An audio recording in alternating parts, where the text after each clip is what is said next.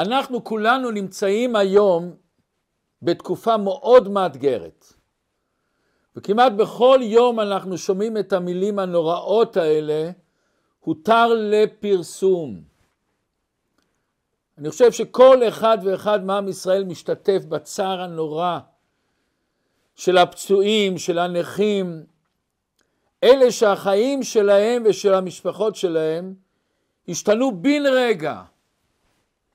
אנחנו כולנו משתתפים באבל העמוק שיש להמון משפחות בעם ישראל. וכולנו מתפללים שכל החטופים יחזרו בריאים ושל... ושלמים בקרוב ממש. המצב הזה מכביד על כולנו, ולפעמים גם הוא מעורר בנו הרגשות חבויות עמוקות שיש בנו. ולפעמים מתגלים בנו גם כל מיני הרגשות שליליות שהיו לנו בעבר, שבאיזשהו מקום הדחקנו אותם, ופתאום אנחנו מרגישים שאנחנו גם צריכים להתמודד איתם. וכל אחד ואחת בתוך תוכה, בתוך תוכו, שואל את עצמו מה יהיה. להיכן זה מוביל? ויש אנשים ששומעים דעות, רעיונות, מה כן לעשות, מה הוא צריך לעשות, מה שהוא צריך לומר, המון עצות. אבל כולנו יודעים שמה שאנחנו יושבים בשולחן ומחלקים דעות והשקפות, זה לא יזיז שום דבר. הדבר הכי חשוב היום הוא לא לתת עצות מה שהוא צריך לעשות, מה שהיא צריכה לעשות. הדבר הכי חשוב שאנחנו צריכים לשאול את עצמנו, מה אנחנו יכולים לעשות במצב הזה. כמו שפעם סיפרנו שהרב לואר נכנס אחרי מלחמת יום הכיפורים, והרבא שואל את הרב ישראל מאיר לאו, מה המצב בארץ? הוא אומר, אנשים שואלים, מה יהיה, מה יהיה? ואז אמר לו הרבה אמרה שנחקקה לי. יהודי לא שואל מה יהיה, יהודי שואל מה נעשה. ויש לנו לימוד עצום ומרגש מפרשת השבוע שלנו, פרשת שמות. אבל לפני שאנחנו הולכים להמשיך, כמו כל שבוע, אנחנו מבקשים מהקהל הקדוש שמקשיב לשיעורים, לעשות לשיעורים לייקים, לשתף לאנשים אחרים, לכתוב תגובות מעניינות. כל זה גורם שהרבה אנשים אחרים באים ומשתתפים באותם השיעורים. בפרשת השבוע התורה מספרת לנו על הגזרה הנוראה של פרעה לזרוק את כל הילד היאור ההלוד היאורה. והתורה מספרת שהאימא של משה רבינו הכניסה אותו בתוך התיבה. ואומרת התורה סיפור מרתק שבה בתיה הצילה את משה רבינו מן התיבה, ואומרת הטובה, ובאה התורה ואומרת שהכניסה אותו הביתה, ויגדל הילד. ובת פרעה הכניסה אותו הביתה ויהי לה לבן. ותקרא שמו משה, למה? ותאמר כי מן המים השיתו. ועד כדי כך שהשם של משה נהיה לא כמו שקראו לו בהתחלה באמת, אלא כמו שאותו בת פרעה בתיה נתנה לו את השם. כאן סתם זה פלא פלאים. פרעה מחפש את משה בכל ארץ מצרים. אלה שחוזים בכוכבים אמרו לו שנולד הבן אדם שיזרוק אותך מהכיסא. ואיך לתפוס אותו? החולשה שלו זה מים. לכן הוא נתן את כל הגזרה לזרוק את כל הבן הילוד למים, ליאור. ופרעה מחפש אותו בכל מצרים, ואיפה הוא נמצא? פלא פלאים. הוא נמצא בבית שלך. הוא נמצא אצל הבת שלך, היא הצילה אותו. המדרש אומר שפרעה שיחק איתו אפילו. וואו, רבות מחשבות בלב איש, ועצת השם היא תקום. כמו שאנחנו הרבה פעמים אומרים, המנש טראחט, חושב, ודי בשטרלכט והשם צוחק. אתה מתכנן ואתה חושב ובסוף יוצא מה שהוא רוצה. ובאה התורה ומספרת שבת פרעה, בתיה גידלה אותו שלוש שנים. ואחר כך אומרת התורה, ויגדל הילד, ואז היא הביאה אותו לבית פרעה. ובא המדרש בילקוט שמעוני אומר, שאותו ילד היה בבית המלך בבגדי ארגמן, והוא גדל בקרב בני המלך. ויהי מקצה חמש עשרה שנים, זאת אומרת שהוא היה בן שמונה עשרה, כל שלוש שנים הוא היה אצל בת פרעה, אחרי עוד חמש עשרה שנים בני שמונה עשרה, זה לפי דעה אחת, יש עוד דעות שלא ניכנס, אז משה רבנו יוצא החוצה. ויהי בימים ההם ויגדל משה, ואומרת התורה, ויגדל הוא יתבגר ונהיה בר דעת. ומה הדבר הראשון שבן אדם שהוא גודל והוא צומח והוא בא לבית פרעה, מה הדבר הראשון שאתה עושה? אומרת התורה כמה מילים נוראות. ויצא אל אחיו וירא בסבלותם. הדבר הראשון הוא יוצא, אל מי הוא יוצא ולמה הוא יוצא? מה יש לך לחפש אצל העבדים האלה? עבדי פרך, אתה חי כמו נסיך, בן מלך, של המעצמה הגדולה בעולם. היציאה של משה היא לא יציאה פיזית, הוא יוצא מעצמו, מהאגו שלו, מהלוקסוס מהבית של פרעה הנפלא שכולם מכבדים אותו ומתייחסים אליו בכבוד. למה הוא עושה את זה? מה חסר לך? או איך שמשה רבינו הרגיש חסר לו. הוא הרגיש שעם ישראל הם האחים שלו. והוא רוצה להתחבר, להרגיש ולהשתתף בצער שלהם. להיות נושא בעול חברו. הוא לא הלך בתור להביט מחזה, הוא הלך להשתתף איתם, להרגיש אותם. מה עובר עליהם, מה המחשבות שלהם, מה הם מרגישים, מה קורה להם בבית.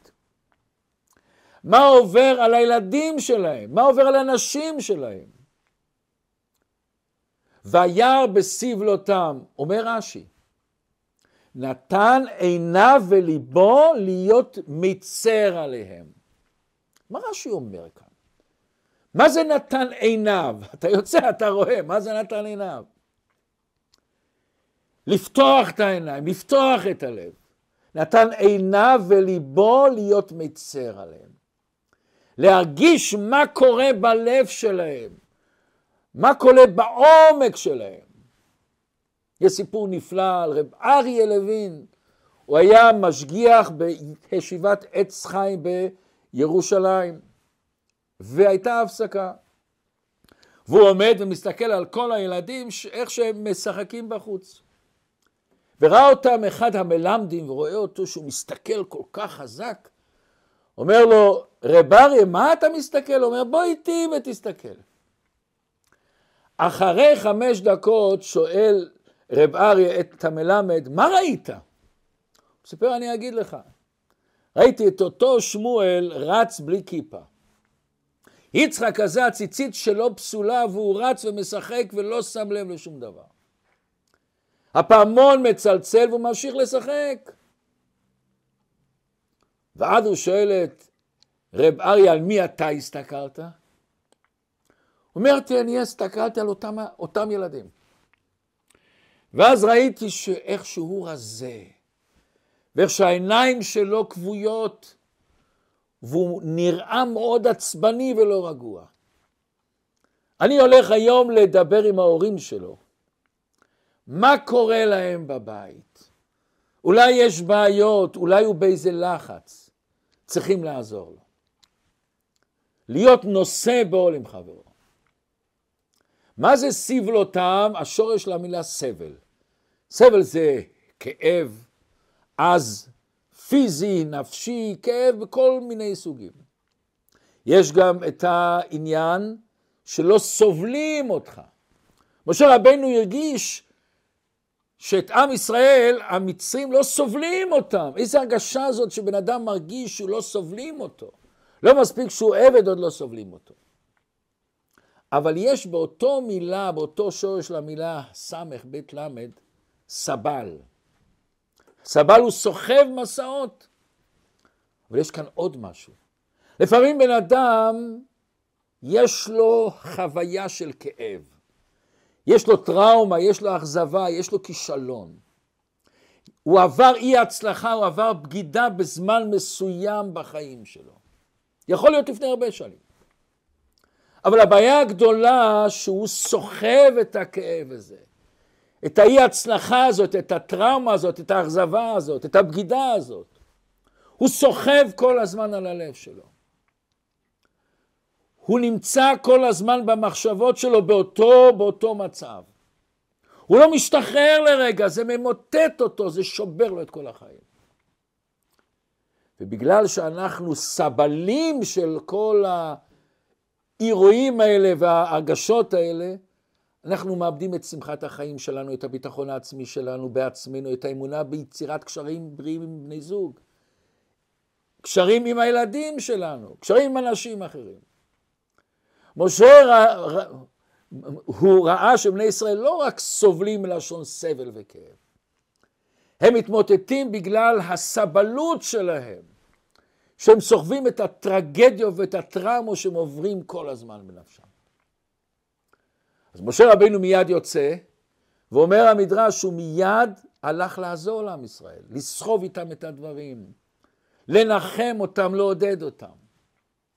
הוא בוכה איתם. ואז פתאום קורה משהו. משה רבינו וירא איש מצרי, מכה איש עברי מאחיו. הוא רואה שאחד מצרי מכה. ויפן כה וכה, הוא מסתכל לכל הצדדים, וירא כי אין איש, הוא ראה אף אחד לא הולך לעזור, הם כל כך הרבה היו למטה על האדמה, כל עם ישראל, שאף אחד לא בא לעזור לאותו יהודי. אין איש, ויק את המצרי ויטמנהו בחול. הוא הרג את המצרי בשם המפורש, ולא ניכנס לזה. למה משה מתערב במצב כזה? הכל אומר לו, תשב בשקט, אל תתערב, אתה שם את עצמך בסכנת חיים. אתה שם את עצמך בסכנת חיים, אם מישהו יספר את זה, וואו, ואתה עוד בבית uh, פרעה? אבל הוא לא יכול להתאפק, הקשר שלו לאחים שלו לעם ישראל. אבל יש במשה רבנו עוד משהו שלא נותן לו מנוחה. הוא כל הזמן חושב על זה. חושב למה זה קורה לעם ישראל. למה הם עוברים כאלה טרגדיות? למה הם לא נגאלים ממצרים? והוא לא קיבל כמובן מאליו את הדברים, כך זה צריך להיות. לא. מה השורש? מה המקור של זה? לחפש מה השורש ומה הבעיה, ואז מה אני יכול לעשות בכדי לפתור את הבעיה. משה רבינו ידע שכל דבר שקורה לנו אנחנו צריכים מיד לשאול את עצמנו מה אני יכול לעשות לשנות את המצב. אין כזה מציאות שהשם שם אותנו במצב מסוים. ואני אומר, זה לא עסק שלי, זה עסק של הצבא, של, ה... של אותו המפקד, רמטכ"ל. יש לנו מה לעשות. ובכדי להבין מה יש לנו במצב שלנו הנוכחי לעשות, אני צריך להבין מה שורש, מה הסיבה לדברים האלה שקרו. מה המניע של הדברים כאלה. למשה רבנו יש אהבה ומסירות לעם ישראל בצורה לא נורמלית. יש לו לב בוער באש מכאב.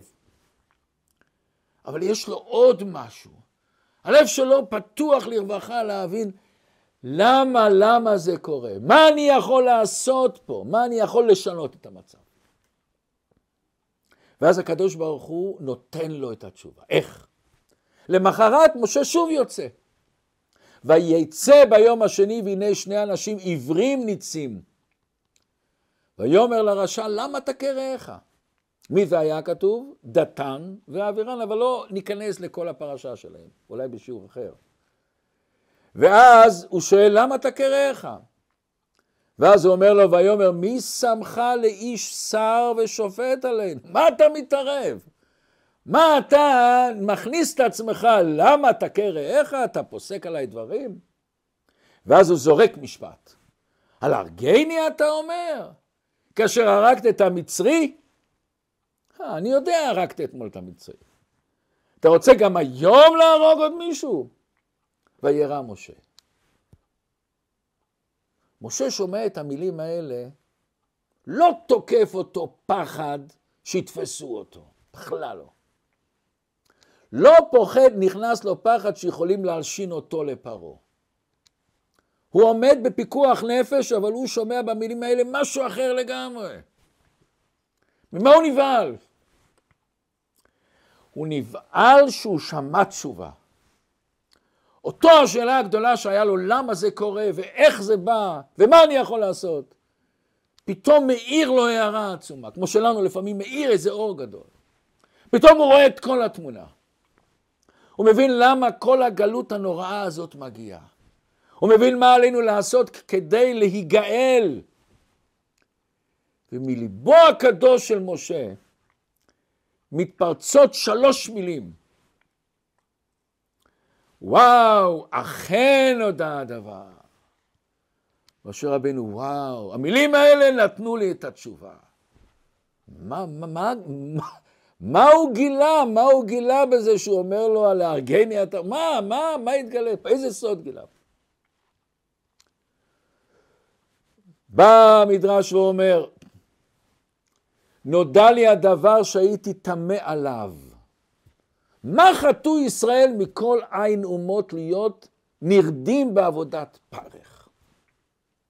אבל אני רואה שהם ראויים לכך. למה? יש ביניהם לשון הרע. וזה הסיבה שאינם ראויים להיגאל. פס, גילוי גדול אצל משה רבינו. משה רבינו הבין שהגלות הנוראה של מצרים זה לא רק שיבוד וגלות פיזית. זה לא רק עבודה פיזית של בתים. יש בזה משהו עמוק יותר, פנימי יותר בנפש של עם ישראל. המצרים שיבדו את עם ישראל שיבוד נפשי עמוק. הם יצרו בו גלות רוחנית, הם השחיתו את הנפש הקדושה שלהם. הם יצרו גלות פנימית אצלהם. הם איבדו את הקשר עם הקדוש ברוך הוא.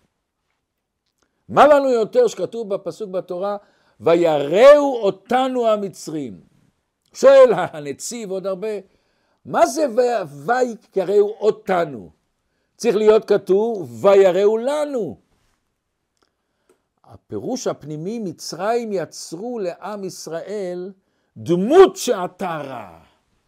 אתה מושחת, אתה כפוי טובה לכל החסד שעשינו לך, אתה אגואיסט. הם השפיעו על עם ישראל להרגיש ולהתנהג כמו אנשים רעים.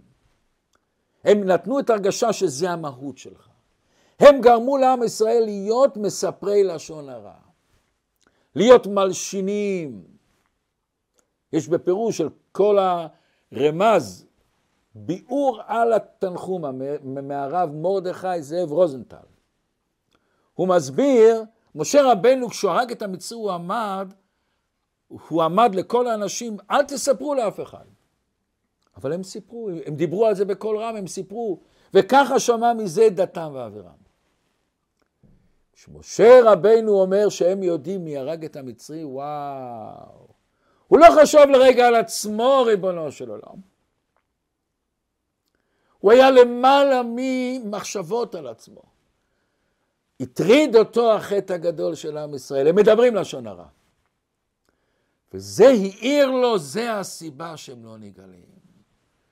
ואז מיד משה רבנו שואל את עצמו, איך אני משנה את זה? איך משנים את המצב? איך משנים את הסיבה, את השורש? וכאן מגיעה לנו שאלה עצומה שהרבא מלובביץ' שואל. פלא עצום. כולנו יודעים שבגלות מצרים עם ישראל היו עובדי עבודה זרה. עד כדי כך שגם כשהם עברו בים סוף, היו כאלה שהמשיכו להחזיק את פסל מיכה. המשיכו להחזיק את, ה, את העבודה זרה.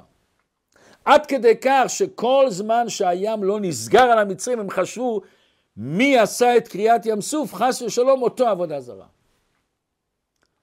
כשמשה רבנו אמרנו, מטריד אותו, מה הסיבה? למה? למה? מה, מה החטא הגדול שלהם? למה קורה שהם לא נגאלים? איך הוא לא ראה שיש עבודה זרה? הוא ראה שהם עובדים עבודה זרה. איך הוא לא ראה שזה מה שמעכב את הגאולה? עד כדי כך שכתוב במדרש שמשה תהה ואומר, מה חטאו ישראל שנשתעבדו? מה השאלה? הם עובדים עבודה זרה. יש להם את האמונה של אברהם, יצחק ויעקב, איך הם עושים את זה? והרב כאן נותן לנו הבנה עמוקה ויסודית בחיינו כעם ישראל, בחיי כל אחד ואחד מאיתנו. מה הייחודיות שלנו, מה הגדלות שלנו, מה המפתח שלנו לחיים אחרים, מה המפתח לקבל שפע מלמעלה. מה המפתח שלנו להיגאל, כל אחד באופן פרטי ועם ישראל באופן כללי? מה נוכל להרגיש איזה עם נפלא, זאת אומרת, לאיזה עם נפלא כל אחד מאיתנו שייך? הנביא יחזקאל אומר שלידת עם ישראל הייתה ביציאת מצרים. גם הכוזרי במאמר הראשון שלו, באות פ"א, פ"ב, פ"ג, מבאר שלידת עם ישראל היא כמו בריאה חדשה. יש מאין כבריאת העולם. זאת אומרת, ההופעה של עם ישראל בעולם היא לא הופעה טבעית, יצירה אלוקית שיכולה לעשות רק על ידי הקדוש ברוך הוא. יש מאין. ולכן יציאת מצרים הייתה בחיפזון, במהירות. זה לא גאולה הדרגתית על פי שכל, שלב שלב. יצאו ברגע אחד כמו לידה חדשה. אז הוא מגדיר שם שלידת עם ישראל היה ביציאת מצרים. וכאן לא מובן. האומה של עם ישראל הייתה גם לפני יציאת מצרים. כמו שהרמב"ם כותב שאחרי אברהם, יצחק ויעקב, שהם פרסמו את הקדוש ברוך הוא בעולם, אומר הרמב"ם, והיה הדבר הולך ומתגבר, ומתגבר בבני יעקב, ובנלווים עליהם, ונעשים בעולם אומה שיודעת את השם. זאת אומרת, עם ישראל היה עם שידע את הקדוש ברוך הוא, זה עשה אותו לעם. אז מה זאת אומרת שביציאת מצרים אז נולד עם ישראל? מבאר הרי בדבר נפלא. יש הבדל עצום בין האומה שהייתה קודם יציאת מצרים ובין העם שנהיה אחרי יציאת מצרים. קודם ליציאת מצרים, אומר הרמב"ם, מה יצר אותנו לאומה? האמונה והכרה בהקדוש ברוך הוא שהוא בורא העולם. ממשיך הרמב"ם, שאחרי שעם ישראל היו במצרים, חזרו ללמוד ממעשה הגויים, עבדו עבודה זרה, אז כל הבסיס, היסוד של עם ישראל, שזה היה האמונה בהשם, חס ושלום התנתק. חס ושלום הבסיס, השורש, מה שעשה אותנו לעם, פתאום נעלם. ואז אומר הרמב"ם, חס ושלום, יכול להיות מצב שהאומה של עם ישראל תעקר מן העולם. חס ושלום היא תהיה כמו כל העמים כולם. מכיוון שהסיבה הייתה האמונה, האמונה בהשם, והם פתאום עובדי עבודה זרה. אומר הרמב"ם, ופה התחדש עם ישראל ביציאת מצרים. דבר נפלא מאוד. הקדוש ברוך הוא בחר בעם ישראל מצד בחירתו, מצד רצונו.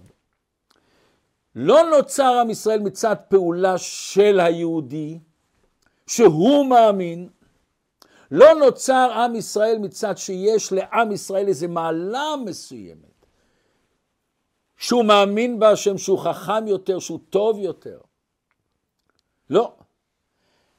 לפני יציאת מצרים, זה היה הסיבה שזה בא מצד האדם, שהוא האמין, לכן הוא נהיה עם. ביציאת מצרים מתחדש שהקדוש ברוך הוא אמר, אני בוחר בהם, אני בוחר בכם. אתם נחלתי, נחלת עם ישראל. ולכן ברגע שזה בא מצד הבחירה של הקדוש ברוך הוא, זה לא תלוי במצב שלך. זה לא תלוי בהתנהגות של כל יהודי ויהודי. מתנהג ככה או מתנהג אחרת. המציאות של עם ישראל לא תלויה במצב של הבוחר או בגלל איזה מעלה של הנבחר, אלא ברצון החופשי של הקדוש ברוך הוא, בבחירה של הקדוש ברוך הוא, ואצלו אין שאלות. אנחנו יודעים למה יאמרו הגויים, יהודי יודע, הקדוש ברוך הוא עושה המון דברים בעולם שאנחנו לא מבינים אותם. לא מבינים שום דבר למה ואיך וכמה. לכן אם חס ושלום יהודי מעם ישראל עובד עבודה זרה אחרי יציאת מצרים, הוא לא יכול לנתק את הקשר עם הקדוש ברוך. וזה העומק של הדבר, ישראל אף על פי שחטא ישראל הוא.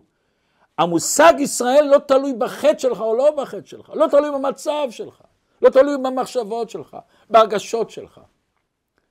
אתה המהות שלו. יש כזה סיפור,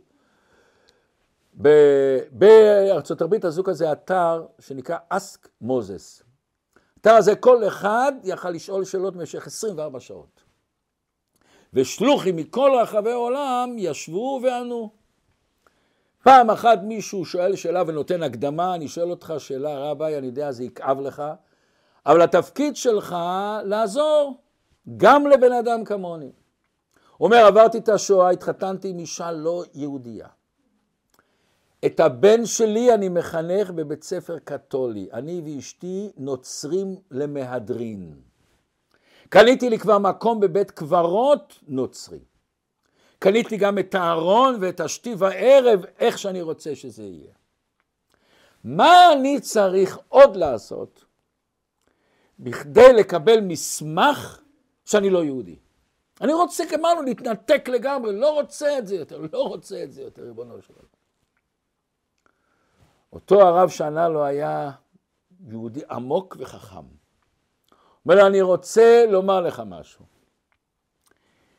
עם כל מה שעשית, התנצרת, הלכת לכנסייה, אתה הולך כל יום ראשון לכנסייה, אתה, אשתך והבן, שולח את הבן לבית ספר קתולי. קנית מקום בבית קברות נוצרי. עם כל זה מה שעשית, מה אתה מרגיש? אתה מרגיש יהודי. שום דבר לא יכול לנתק אותך יותר. אומר הרבה, אבל הבחירה הזאת שהקדוש ברוך הוא בחר מצד הבוחר, לא מצד עם ישראל, זו בחירה מאוד מיוחדת. זה לא בחירה שהקדוש ברוך הוא בחר כל יהודי ויהודי ככה, אחד, אחד, אחד. הוא בחר את כל עם ישראל ביחד. גוי אחד בארץ. הוא בחר את כל עם ישראל באחדות שלמה. כל עם ישראל הם לא צירוף של הרבה אנשים שכל אחד הוא בוחר בו, הוא בחר בכלל וממילא כל אחד נבחר. וזה העומק כל ישראל ערבים זה לזה. אז יש הפירוש הפשוט שכל אחד מתחייב לשני. למה באמת כל אחד מתחייב אחד עבור השני? אומר הרב הרייץ, מכיוון שכולנו מעורבים, ערבים לשון, מעורבים זה בזה, קשורים זה בזה. אנחנו מציאות אחת, מציאות שהיא לא מורכבת מפרטים. זו מציאות של ציבור, של כלל, של אחד. ולכן תראו דבר מעניין מאוד. כשמדברים על עשיו. אומרת התורה, ויקח עשיו את נשיו, את בניו ואת בנותיו, ואת כל נפשות ביתו. כמה הם היו? שש. אז אני אומר, את כל הנפשות שהיה לו בבית, בלשון רבים. אצל יעקב כתוב, ויהי כל נפש יוצא ירך יעקב שבעים הם היו שבעים, מה כתוב? שבעים נפשות? שבעים נפש. הם היו נפש אחת לשון יחיד. וזה הדבר הנפלא שאנחנו רואים בכל פעם בעם ישראל, כאשר שומעים מאורע אנטישמי שקורא ליהודי אחד בקצה העולם, מיד לכל אחד נוגע משהו, מזיז משהו, מדליק משהו. ולכן אנחנו אומרים שישראל נקראים בשם אדם.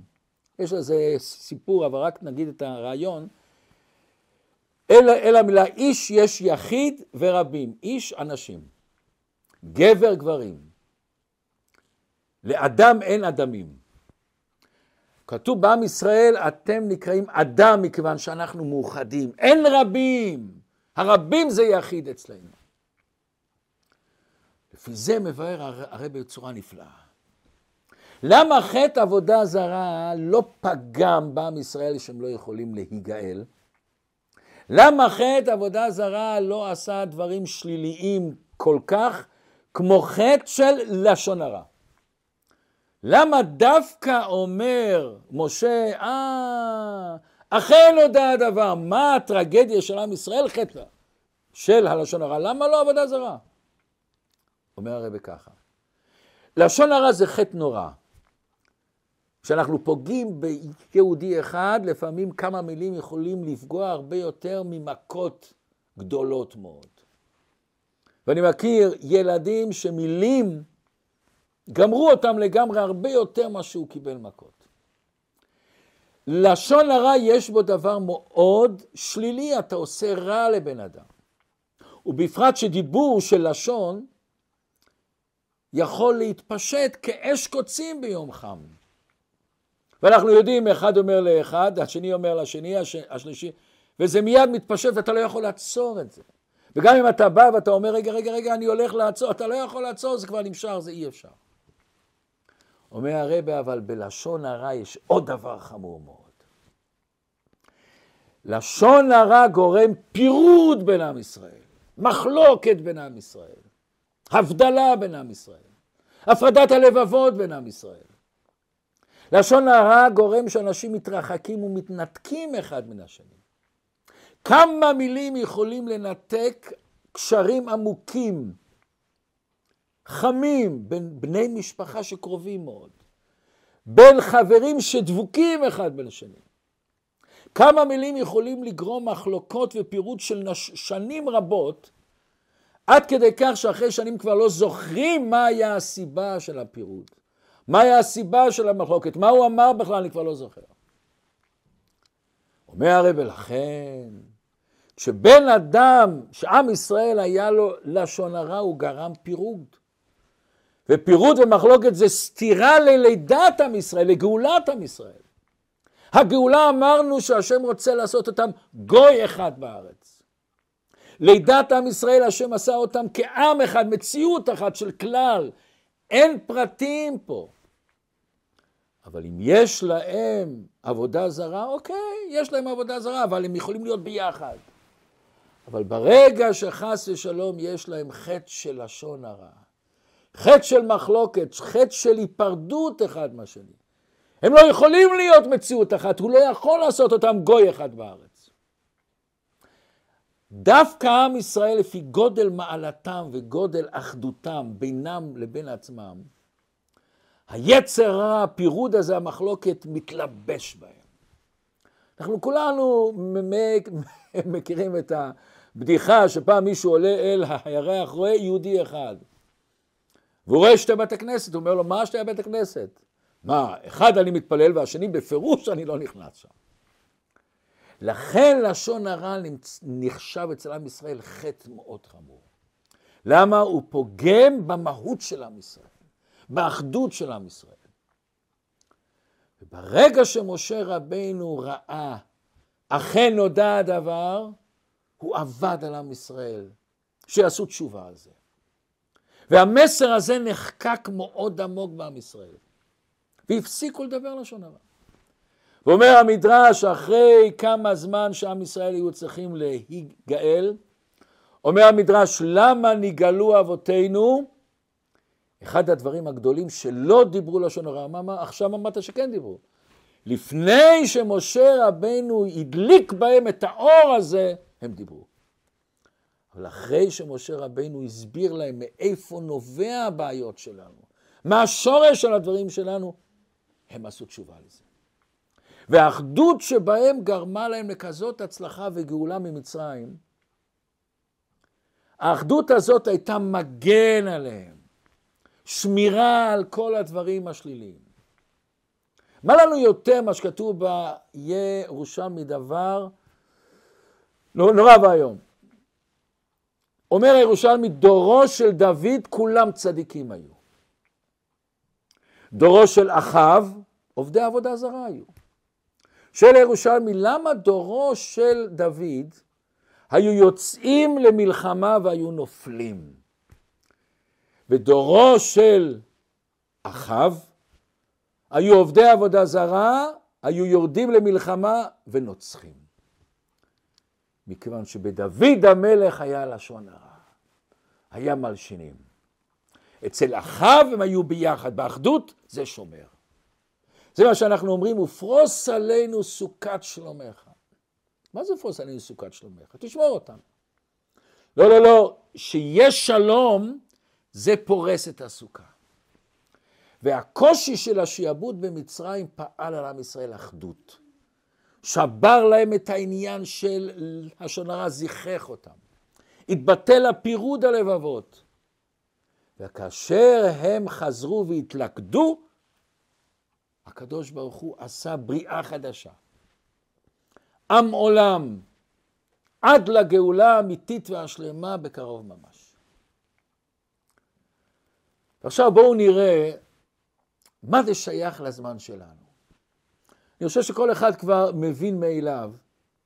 בזמננו ראינו את העניין הזה בצורה כל כך מוחשית. כל אחד יודע ומרגיש עמוק בנפשו. מה היה הקשר בין לפני שביעי באוקטובר ואחרי שביעי באוקטובר? מה עברנו בעם ישראל לפני שביעי באוקטובר באנו למצב שלא חלמנו שיהיה כזה דבר. פירוט הלבבות נורא ואיום. היפך אהבה, היפך קירוב הדעת, היפך הבנה, הכלה של השני, קבלה של השני. להבין את השונים, את השונה ממני. המצב היה כל כך נורא שנדמה לי שכבר שנים, שנים, שנים לא היה כזה דבר. ועכשיו אנחנו רואים בצורה כל כך מוחשית וכל כך כואבת, שברגע שאין לנו את האחדות, אין לנו את המגן, אין לנו את השמירה, אין לנו את אותו הברכה, ברכנו אבינו, כולנו כאחד, שכולנו כאחד באה הברכה.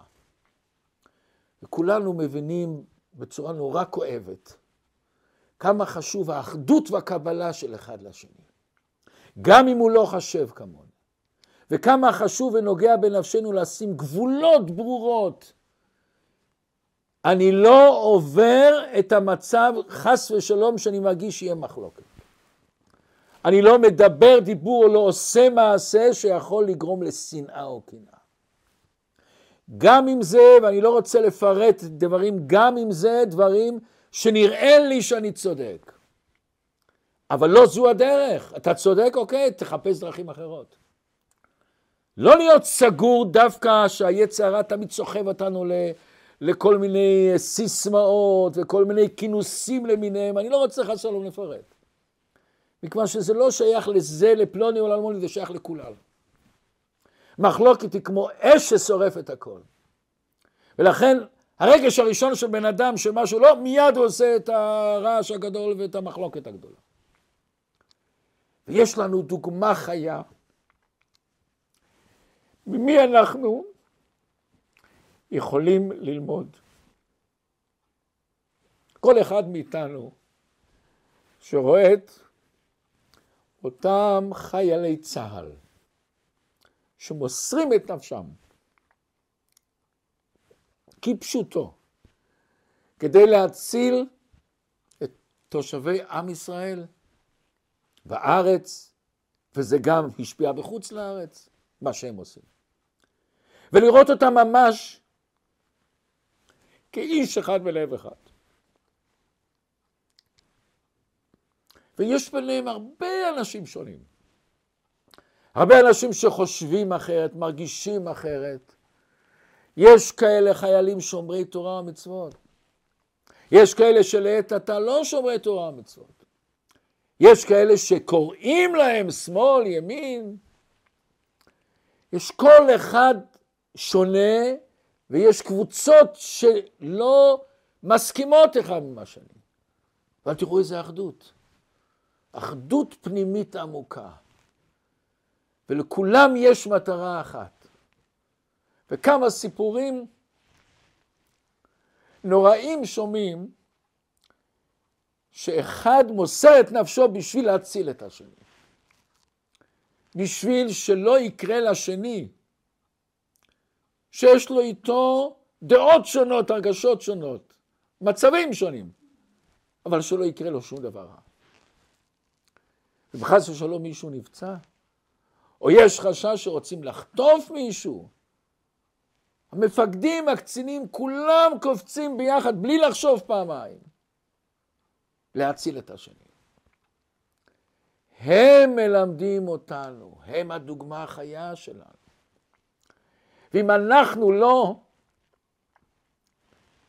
נלמד מהם, אני לא רוצה להגיד את המילה, אבל אנחנו בוגדים בהם. למה אנחנו לא לומדים מהם? למה אנחנו לא חושבים על כל דבר שאנחנו עושים, זה יביא מחלוקת, זה יביא פירוד או לא? וגם אם אתה צודק במה שאתה רוצה לעשות, תחפש דרכים אחרות. תחפש דרכים שהם לא יהיו מלחמה אחד עם השני. האמת היא שמכיוון שדיברנו שכל עם ישראל זה מציאות אחת, גם אנחנו עומדים בקו הראשון במלחמה. מה שאנחנו עושים פה פועל הרבה מאוד על המלחמה, פועל הרבה מאוד על עם ישראל, ואנחנו צריכים לקחת אחריות על עצמנו.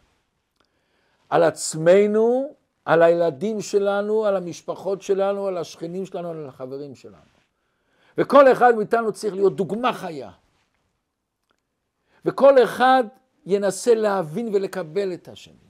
לחפש דרכים איך לעזור ולחיות ביחד עם השני, גם אם אנחנו לא באותן דעות. אנחנו צריכים להחליט שאנחנו לא מחליטים. זה לא רק כדאי, זה לא רק חשוב, אנחנו צריכים להחליט לעצמנו שאני מוכרח לעשות את זה, אי אפשר אחרת. במעשים שלנו תלויים חיי אדם. בנו תלוי ההצלחה של עם ישראל. אנחנו עכשיו, יש לנו את הזכות והחובה לעשות את הבסיס של המשפחה שלנו, של הסביבה שלנו, של כל עם ישראל. הכתב סופר, בנו של החתם סופר, כותב באריכות שכל פעם שהאויבים שלנו רואים שיש בנו פירוד הלבבות, מחלוקות, הם מיד באים אלינו, ונראה את זה בכל ההיסטוריה שלנו. הם מרגישים את החולשה שלנו. ולכן, גם אם אנחנו שומעים שאנשים יושבים ושופטים מה נכון לעשות, מה לא נכון לעשות, מה השני עשה זה היה טעות, אותו צריך לפטר, אותו צריך...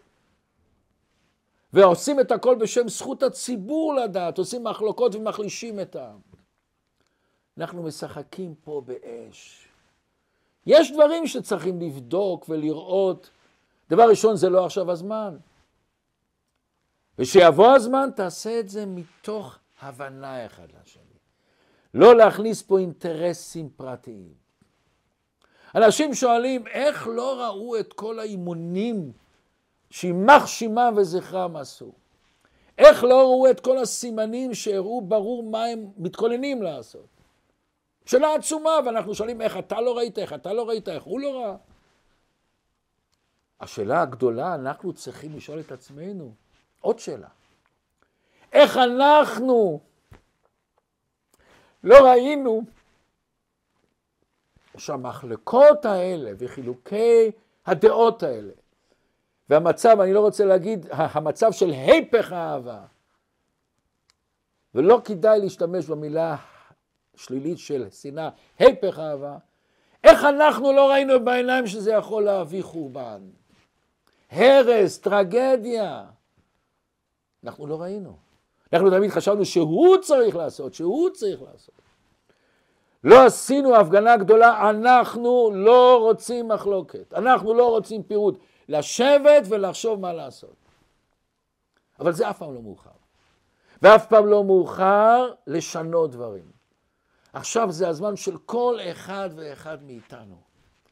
אנחנו בעזרת השם ניצור עם אחד, עם שמאוחד, ובקרוב ממש נזכה, כמו ביציאת מצרים, שהיה ביניהם אחדות, גם אנחנו בקרוב ממש נזכה לגאולה האמיתית והשלמה.